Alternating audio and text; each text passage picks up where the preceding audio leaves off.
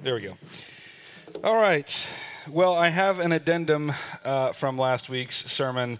Uh, it's I, it's been a long time since I've preached as a regular preacher, and having two weeks in a row is really nice because if something happens, uh, you can just stick it on. Uh, so last week we talked about. Uh, last week we talked about the crook in the lot.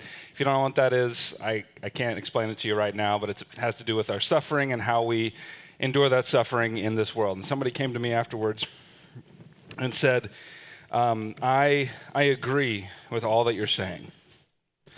I agree that God crooks our lots and introduces suffering into our lives for all these reasons. But there is a friend of our family whose 11 year old son just died in an accident. And I can't, I, I don't know how to reconcile all of this. And what, what would I say to those people? And, um, and so I want to just take a moment and say what I would say to those people.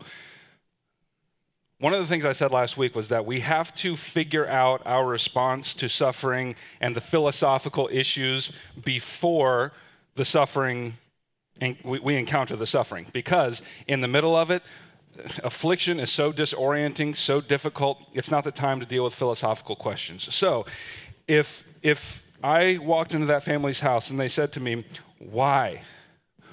Why did God do this?" My answer, even though I spent 40 minutes talking about it last week and I've read books and books and books and I would ha- I frankly would have hours to speak to you on this, my answer would be I don't know. I just don't know it, it's not the time. It's not the time to, to work out the philosophical issues. It's not time to work out the biblical theological issues. It's just the time to be with them.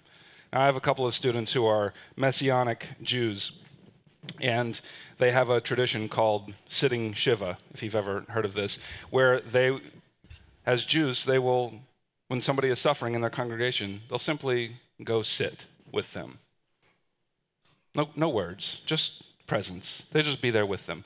And I think that's what we need in the middle of suffering, not philosophical explanations. There will come a time for that, but not in that moment. So um, I felt that needed to be said. And now we'll move on to the eighth commandment. okay. So our text today comes from Exodus chapter 20, verse 15. Four short words in the English, two words in the Hebrew. It goes like this You shall not steal. This is the word of the Lord. Let's pray. Our Father, we come to you now, people hungry for truth, hungry for the fullness of your Spirit, whether we acknowledge it or not. And so we pray that you would fill us. The psalmist said, Open wide my mouth so that you may fill it. This is what we long for. Father, open our mouths wide so that you may come and fill us with spiritual food. In Jesus' name, and all God's people said, Okay, uh, the catechism question, we just heard it recited beautifully by these children, but we'll look at just the eighth commandment piece that we're going to be considering this week together. It's 11 question 11c, and it says, What does God require in the eighth commandment? And together, with great verve and life, we will respond, Eighth, that we do not take without permission that which belongs to someone else, nor withhold any good from someone we might benefit. Okay, I remember when I was about four or five years old, and my father took me to a mechanic to get his car fixed. And once the mechanic had diagnosed the issue, he came back into his office where we were sitting, and he and my father began talking about things in a language that I had no idea, you know, like distributor caps and transmissions and fluids and all this sort of thing. And it wouldn't have mattered if I could understand anyway, because something captured my attention. Underneath the desk, right in front of me, sort of tucked away where the tall people couldn't see it, was a metal filing cabinet. And they were jabbering on and jabbering on, saying things that couldn't have interested me more. And even if they were interesting, it wouldn't have mattered, for the most glorious and beautiful and resplendent thing had caught my attention. And it was right there on the side of the filing cabinet. It was it was the mechanic's business card. I know, I know.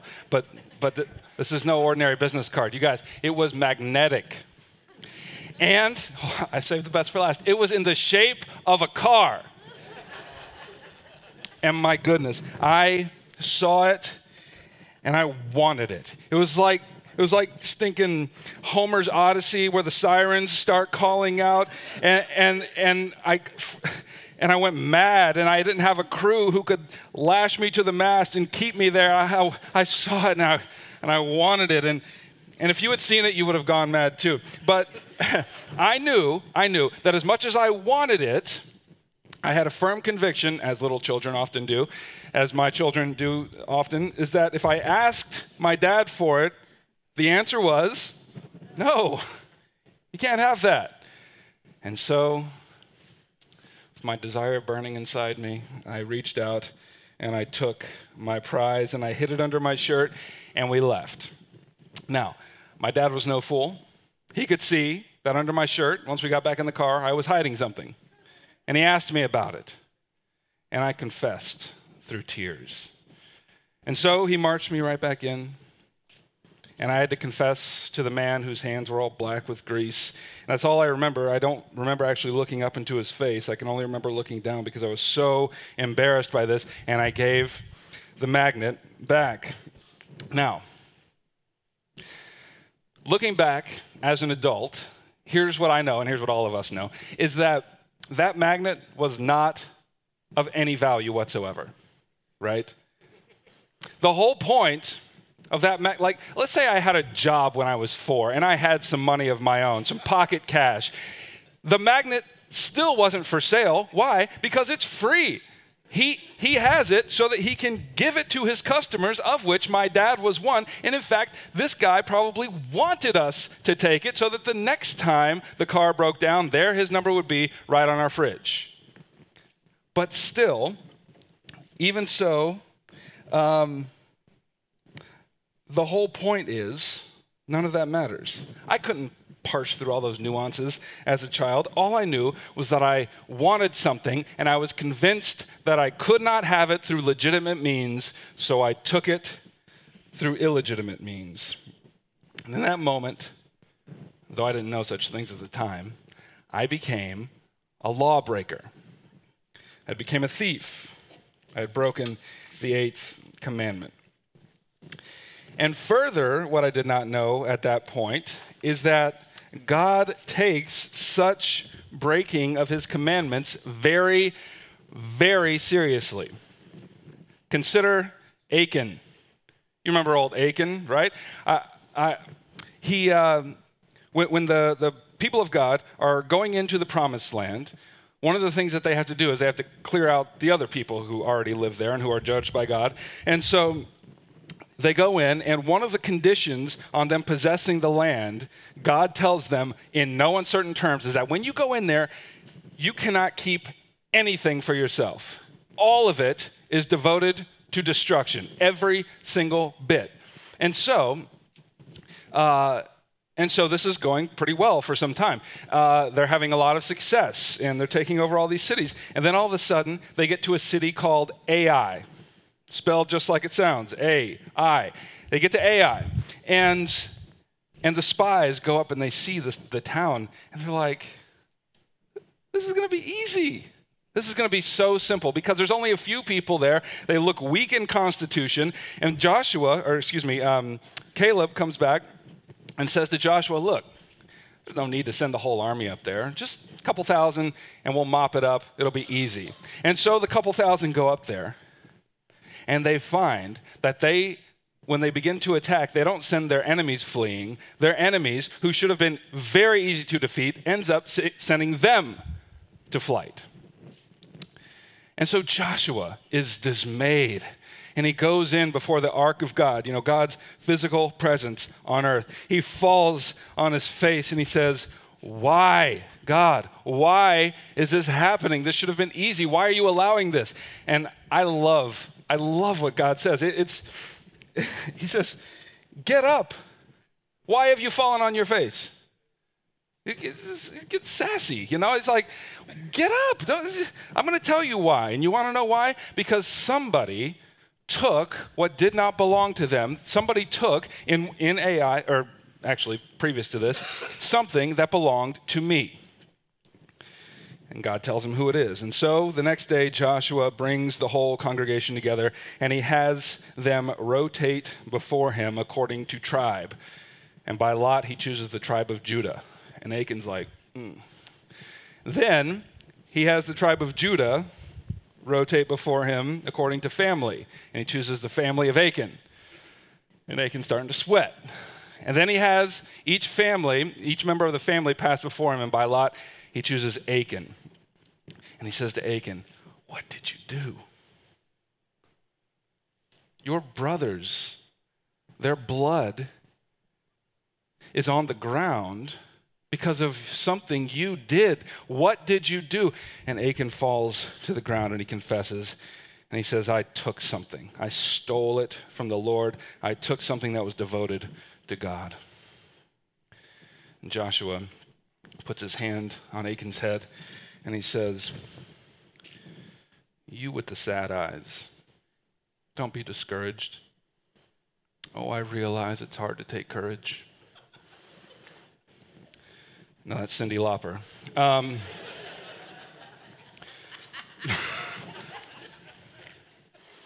Achan, go home.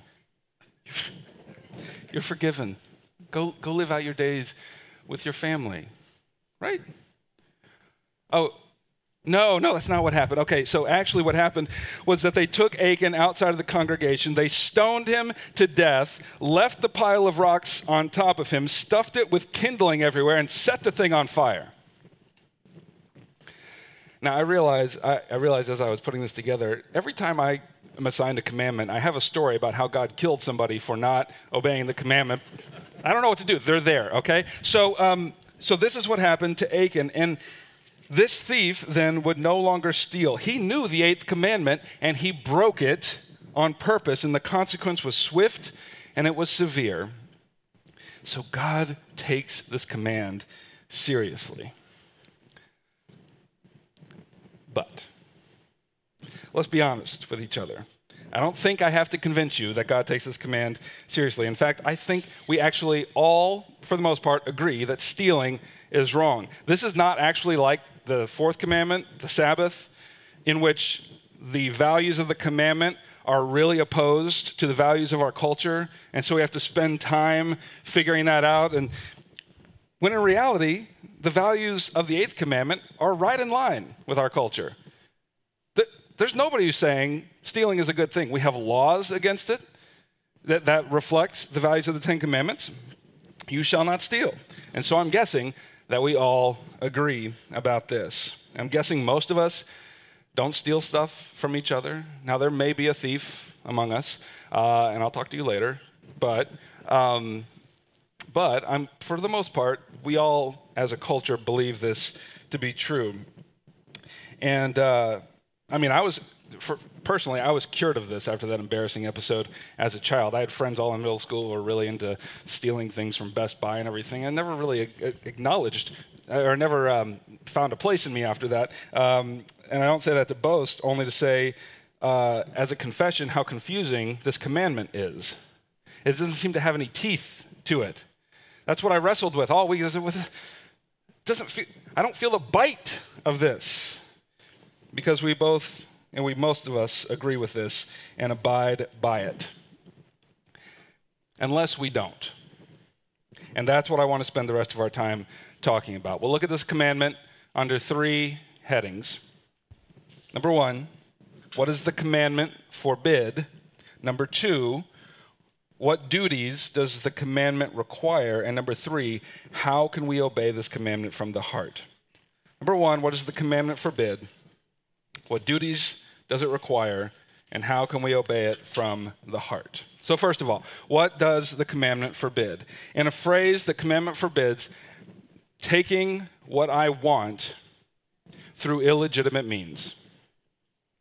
The commandment forbids taking what I want through illegitimate means. The commandment in the rest of Scripture really focuses on things, stealing things, physical objects from each other. In fact, it goes on in Levi- um, excuse me in Exodus and Leviticus and Deuteronomy to talk about how we can't steal things from each other, nor can we steal people from each other.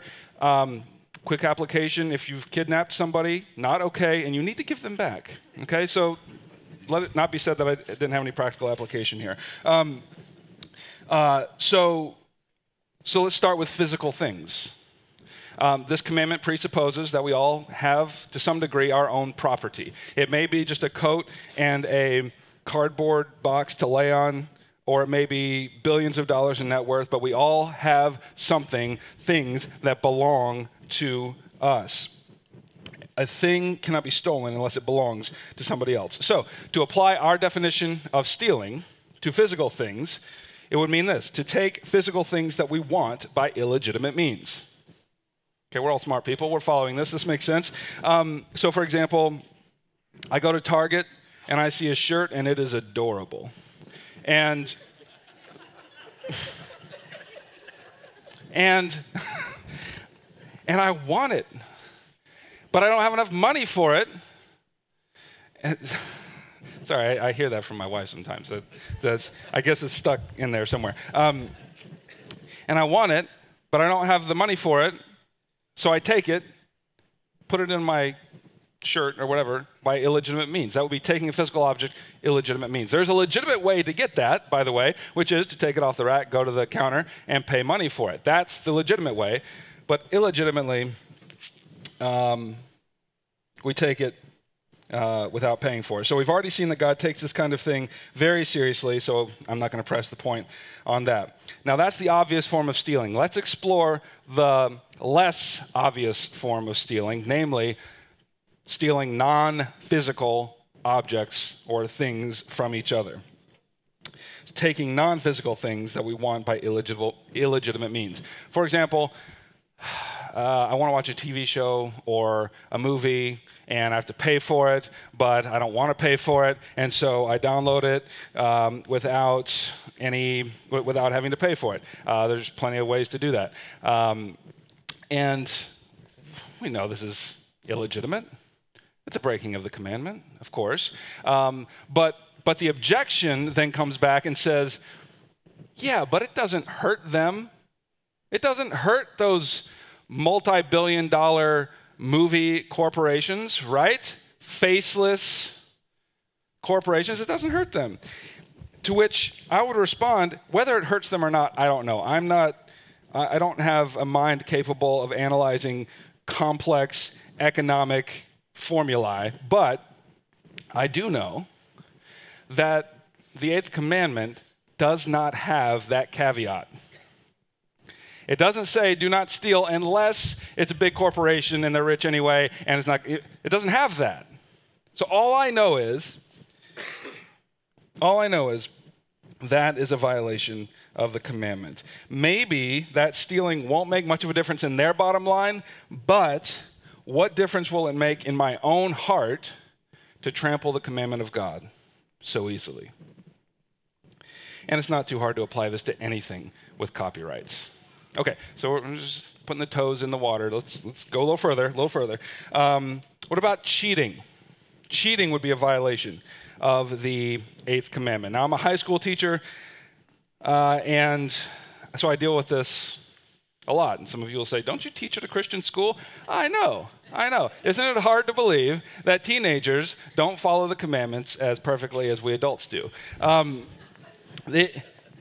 I mean, cheating occurs in my classes, and like I, I get up, and every time we have a test, I give them this little speech. I'm like, guys, listen, listen. I know that you're not going to cheat, but that depraved worm next to you will. So be careful, and and you need to know this. If, admit, if college, I know that the, that the stakes are high. Like if college admission standards were today, uh, if when I was going to college, you know, 20 years ago, if, if those standards were the same as they are today, like, I was not going to college. I promise you that much right now. I would, I mean, I was an average student, and I mean, I would be destitute out on the street dealing drugs or something because I would not get in with, with the kind of standards that they have today. And so I say, guys, listen, I know the standards are high. I know. But, but taking what is not yours, in this case, the answers of your neighbor, through illegitimate means, cheating, is not the way to get what you want. I know that it seems to be that like there's a lot riding on this test. And if you do poorly on this test, then you're not going to get into the college of your dreams. To which I say, so what? Let it be. If you didn't study for the test, take the bad grade because you have no idea what trampling on the commandment of God does to you and to your heart. And, you know, most of them don't believe me. Um, they, they, they believe that stealing is acceptable just as long as it has good long term consequences. The ends justify the means. And then I tell them that's what Hitler said, and then they stop talking. Okay. So it's a lie. Don't believe it. Okay. So the truth is, um, one little speech from their teacher is not going to do anything for them when they've grown up in a culture of pressure and um, performance and all this sort of thing. But I say it anyway. It's a violation of the eighth commandment. Okay, let's further apply this. Let's further try to figure out what does this commandment forbid. The Apostle Paul in Romans chapter 13 applies this commandment. He says this Pay to all what is owed to them. Taxes to whom taxes are owed revenue to whom revenue is owed, respect to whom respect is owed, honor to whom honor is owed. Okay, so there's this there's this environment that he sets up in which we owe certain people certain things. And to not pay what we owe is a form of theft. It's a form of robbing those people. And so let's look at these each in turn briefly to see what he's talking about. First of all, taxes and revenue. He, th- these are actually in Paul's world, two words for different taxes. Uh, so we're going to lump them together the, under the heading of taxes. So we're in tax season.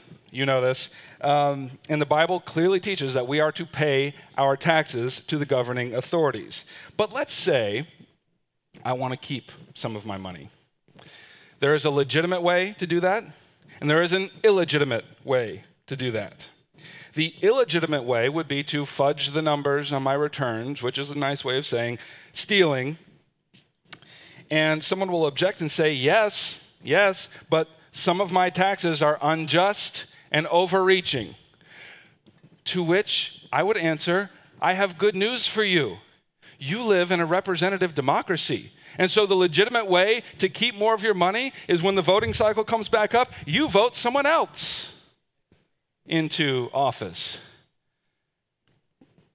And if your candidate doesn't win, then we go back to Romans 13 and see that God has ordained that the governing authorities be over us, including the very people who are over us. And we say, okay, apparently it is God's will that I pay this amount of taxes. And, but perhaps you'll further object and you'll say, But it's not right that I pay such taxes, and therefore I won't. To which I would respond, Well, you're choosing to live in this country. That's a choice. There are exactly 194 other countries in which you could, to, to which you could emigrate and live under their tax structures. But by choosing to remain in this nation, in this state, you have chosen to pay this nation's and this state's bills. So I, I don't know what to tell you. There, there's not much wiggle room here. We must pay our taxes. Jesus, Jesus paid his taxes. You remember this, right? He tells Peter to go out and catch a fish, and in the fish, uh, the mouth of the fish is a coin that pays both Jesus's and Peter's temple tax. If anyone should have been exempted from a temple tax, it was the one who stood in the temple and said, I am the temple. Right? And I'm trying to convince my wife that, you know, tax season means more fishing. Um, and Um, to be like Jesus. Uh, I haven't gotten there yet. I'm working on it. All right. Um, so, taxes. Um, that's the first thing that we, we must not violate the eighth commandment in terms of our taxes. Secondly, respect. He says, pay respect to whom respect is owed. And to withhold respect is to rob those who are owed of our respect. Yeah, you understand. Okay. That sentence broke down. All right. To whom do we owe respect? I don't have time to speak on everyone to whom we owe respect. Um, in this, in the context of Romans chapter 13, it's the governing authorities. Um, but I want to talk about one particular category of those to whom we owe respect. And in Ephesians chapter 5, Paul says that wives are to respect their husbands. It's the same word. Wives are to respect their husbands. Wives, fear not. Husbands come next. Um, wives, respect your husbands. And to disrespect your husband is to steal from them what is due to them. Now, some dear woman in a hard marriage will object. Lots of objections from you people today. Some, some woman will object who's in a hard marriage. Yeah, but you don't know my husband. He's not a respectable man. And so to pay him respect in this case would be a lie. To which I would respond, You're right, I don't know your husband, but let's look under the surface of this objection. I'm guessing that what's lurking below that dissatisfaction, um, that hurt in your marriage, is like a real, like gut level desire for a good man. A man who cherishes you and loves you walks in the ways of the Lord, cares for the children, raises them up in the nurture and admonition of the Lord and embraces you and your children as a gift. That's the kind of man you could respect. And frankly, I want that for you too. I really do. But to this objector, I would say, you don't have that. Right now, currently, you do not have that man. And I don't see anywhere in this commandment, or anywhere in this command in, in Paul's letters or in the commandment itself, that that there's this caveat that says we only pay respect to whom respect is owed when they are acting or being respectable. Now, by some strange providence, God has ordained that your husband, just by virtue of being your husband, is owed respect whether he is respectable or not. And who knows whether the respect that you pay him is not the thing that will turn him into a better man.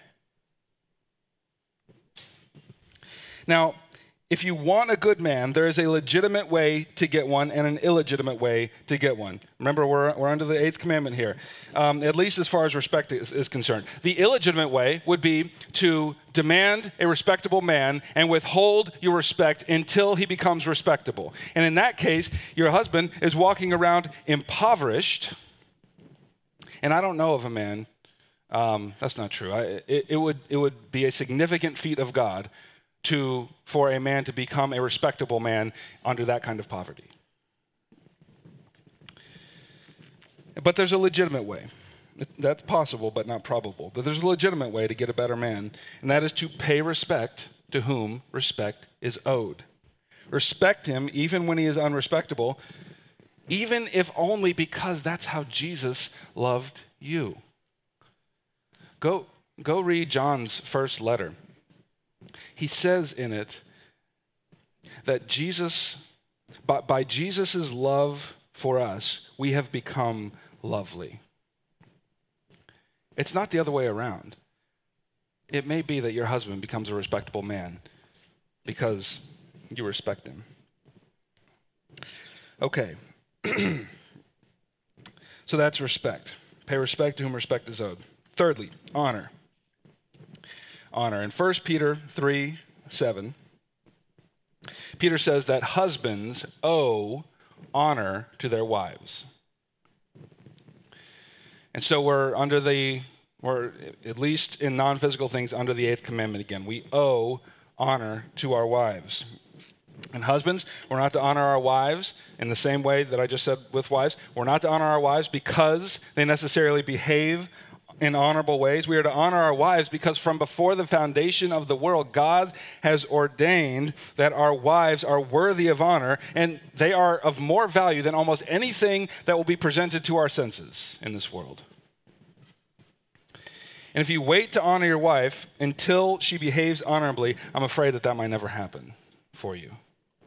A wife, come on, a wife knows whether her husband honors her, whether he values her and treasures her.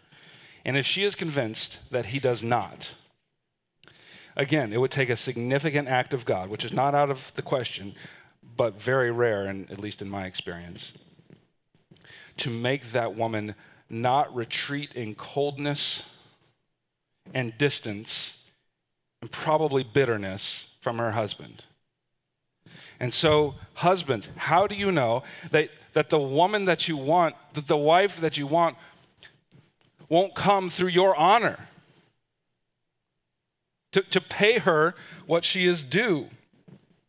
Now, as I said, there's if you want a more honorable wife, there's an illegitimate way to get it. There's a legitimate way to get it. The illegitimate way is to wait until she is worthy of honor and then honor her. But husbands, we must, we must honor our wives. There's, there's no caveat in the command that says, wait. No, we must honor our wives. Men, if I asked people who are close to you about, about how you think of your wife, would they be able to tell me that you, you value her, you treasure her? I'm not saying we never say that, never deal with any of the difficulties and, and confess sins and all this sort of thing, but, but as a general rule, do, do, you, do your friends know this woman means the world to me? Something to think about. Okay. Now, I've spent far too much time on what this commandment forbids, so I've got to hasten to what the commandment requires. So, secondly, what duties does the commandment require? I've already said it a few times, but what the commandment requires is that we possess what we want through legitimate means. And what are the legitimate means? Well, listen to the Apostle Paul again here in Ephesians chapter 4. Verse 28. Ephesians 4:28, "Let the thief no longer steal, but rather let him labor, doing honest work with his own hands, so that he may have something to share with anyone in need." So the antidote according to Paul to stealing is to do honest work with your hands. And more to the point, doing honest work. It means that you need a job if you're not going to steal. Now, somebody will say, aren't, aren't you being insensitive to people who are unemployed? No. like, I, if, if anybody knows the desire and need for a job, it's the unemployed. They, you understand this. Like, uh, but we, we, we must have jobs. We, we must work. Okay, so there's at least two practical outworkings of this that I can see. First of all, God has ordained uh, in His pleasure that we exist in a world full of physical things that we will, in some measure, possess. Things are not bad. Things are good insofar as we offer them up to God. Now, the only legitimate way to possess those things is to labor and to do honest work, which has the following corollary application that if if God has given me work to do in this world so that I may possess things, that's not the only reason, but that's one reason, so that I may possess things, it, it really acts as a governor to my desires and the things that I can possess, right? So uh, I told you before, I teach high schoolers history, and that means that by virtue of the work, the honest work that God has given me to do with my hands, um, I will not be driving a Bentley to teach my students history. I, I, don't know that I would want to anyway. I would be so nervous. I, um, so, um, so I'm not going to be driving a Bentley. So it, it's like the work of my hands, then, uh, the, the work that God has entrusted to me tells me what things are accessible to me and what things are not. right? So that, that's one outworking of that. It can put a boundary on our desires. Now, second outworking of doing honest work, a point of not stealing and doing honest work, is simply not to stop at possessing what you want. Paul goes further than possession of things. He says, Do honest work so that you may have something to share with those who are in need. And what he's saying here is a violator of the eighth commandment only concerns himself with what he can take. But a man and a woman remade in the image of Christ who longs to walk in the ways of God is not concerned with what he can take, is concerned with what he or she can give, who can pour out. And so, how do we become those kinds of people? And that brings us to our third point. How can we obey this from the heart? So, in his letters, if you've ever read the letters of Paul, you know he he, in general, he does not apply truth vaguely. He doesn't apply truths in general. He applies them to specific churches and, in some cases, to specific people in the church. Now, this little verse right here that says, Let the thief no longer steal. If you ever read any commentaries on this, most of the commentators agree that Paul is speaking to a specific person in that congregation. He doesn't say, Let thieves no longer steal. He says, Let the thief no longer steal. And so I'm, I'm trying to imagine myself in that position, hearing this letter from Paul read in the congregation, and that guy is me. He's, he's directly addressing me. And he, if, let's say I put myself in that position, let the thief no longer steal. And I'm cut to the heart by Paul's command. And my next question to Paul is okay, Paul, how? How do I do this? And he gives us an answer. It's just above this, starting in verse 17. He says, Now, now this I say and I testify in the Lord that you must no longer walk as the Gentiles do in the futility of their minds. You must not walk around breaking commandments because you, you, you are no longer of the darkness you no longer have the futility of mind that they have. They are darkened in their understanding, alienated from the life of God because of their ignorance that is in them due to the hardness of their heart. You no longer have a hard heart. You no longer have a heart of stone. You have a heart of flesh by the new covenant, the outpouring of Christ's blood. You have this within you, and this heart beats to walk in the ways of the Lord. So, they have become callous, those who still have the heart of stone. They are callous and have given themselves up to sensuality, greedy to practice every kind of impurity, but, but, that is not the way you learned Christ, assuming that you have heard about him and were taught in him, which they had, as the truth is in Jesus, to put off your old self, which belongs to your former manner of life and is corrupt through deceitful desires, and to be renewed in the spirit of your minds, and to put on the new self, created after the likeness of God in true righteousness and holiness. Now, I can't tell, I, we, we can't even go in. This is a glorious mountain that I would love to climb with you. We can't go into all of it. All this to say, in the death and resurrection of Jesus, remember, we're asking the question how? How do we no longer steal? In the death and resurrection of Jesus, his people have been created after the likeness of Christ himself.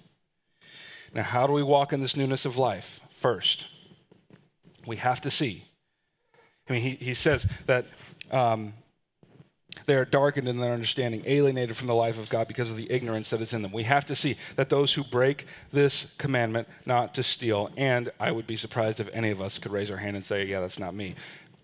All of us have broken the law, and James tells us that if we've broken the law at one point, we've broken all of them. So we have to understand first that the fate of Achan awaits each commandment breaker. A swift and violent judgment is due to the breakers of this commandment. But on the cross, something extraordinary occurred. Jesus, you will remember, was crucified between two thieves. And here we see two men who are trying to gain life. One by illegitimate means and one by legitimate means. The one yells at Christ and demands his life. He says, Aren't you the Christ? Get off of the cross and get me off too. And as far as we know, Jesus answered him nothing. But then on the other side, the thief humbled himself and he said, Oh, Jesus, when you come into your kingdom, remember me. And Jesus says to him the words that no thief deserves to hear, but which every thief longs to hear. Today you will be with me in paradise. And so, fellow lawbreakers, don't you know? Don't you know that your life is hidden with Christ in Jesus? Don't you know that all your forgiveness resides in Him and in His poured out blood and His finished work and in His resurrection? And He does not want you to pay Him back for what you have robbed Him of. He says, You are forgiven if only you believe. You must believe. In the name of the Father and of the Son and of the Holy Spirit.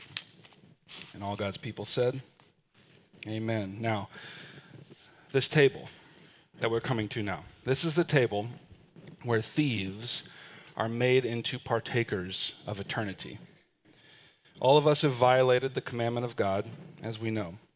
And yet, for those of us who have confessed, who have repented, Christ has set this table for us.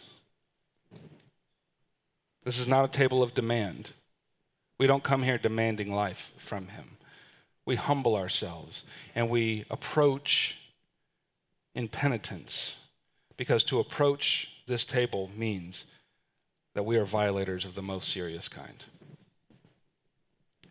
And when we come to this table, Christ, we realize Christ has set this table for us and has intended that you will find the power that you need to do the honest work that He has given you, to give yourself away when you drink this cup and this bread. And when you take these elements, you are ingesting the honest work of Christ.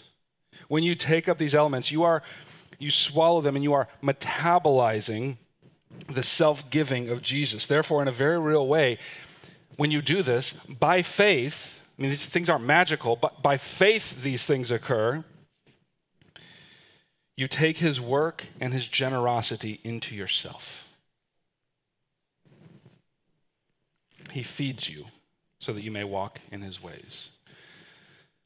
So, this is a table for his children for the children of the Father, for brothers and sisters of Jesus Christ, who have believed in his atoning death and resurrection for the salvation of their sins. If that's not you, this is the converting table. You should come. You, you should confess, find somebody, confess to them that you believe in Jesus, that he has forgiven your sins, even yours, and come to the table. Let's pray.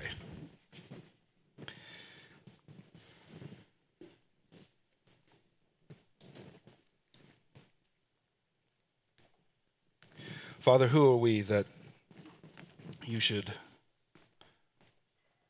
become so generous with us?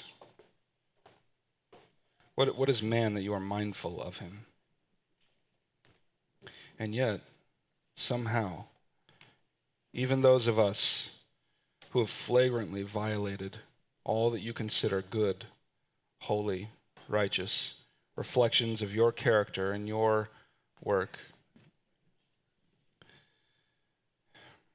You have poured all of that condemnation, the just wrath of a holy God, onto our Lord Jesus Christ. And so we flee to him we hide in his name, and we rejoice that you have given us the names sons and daughters. we eagerly await and anticipate the day when you will come, when, Jesus will come, and he will usher us into his everlasting kingdom, never to break your law again. But until that day, Father, strengthen us through the means that you have given us. Oh, how we love you. We pray this in the name of Jesus. Amen. You may come.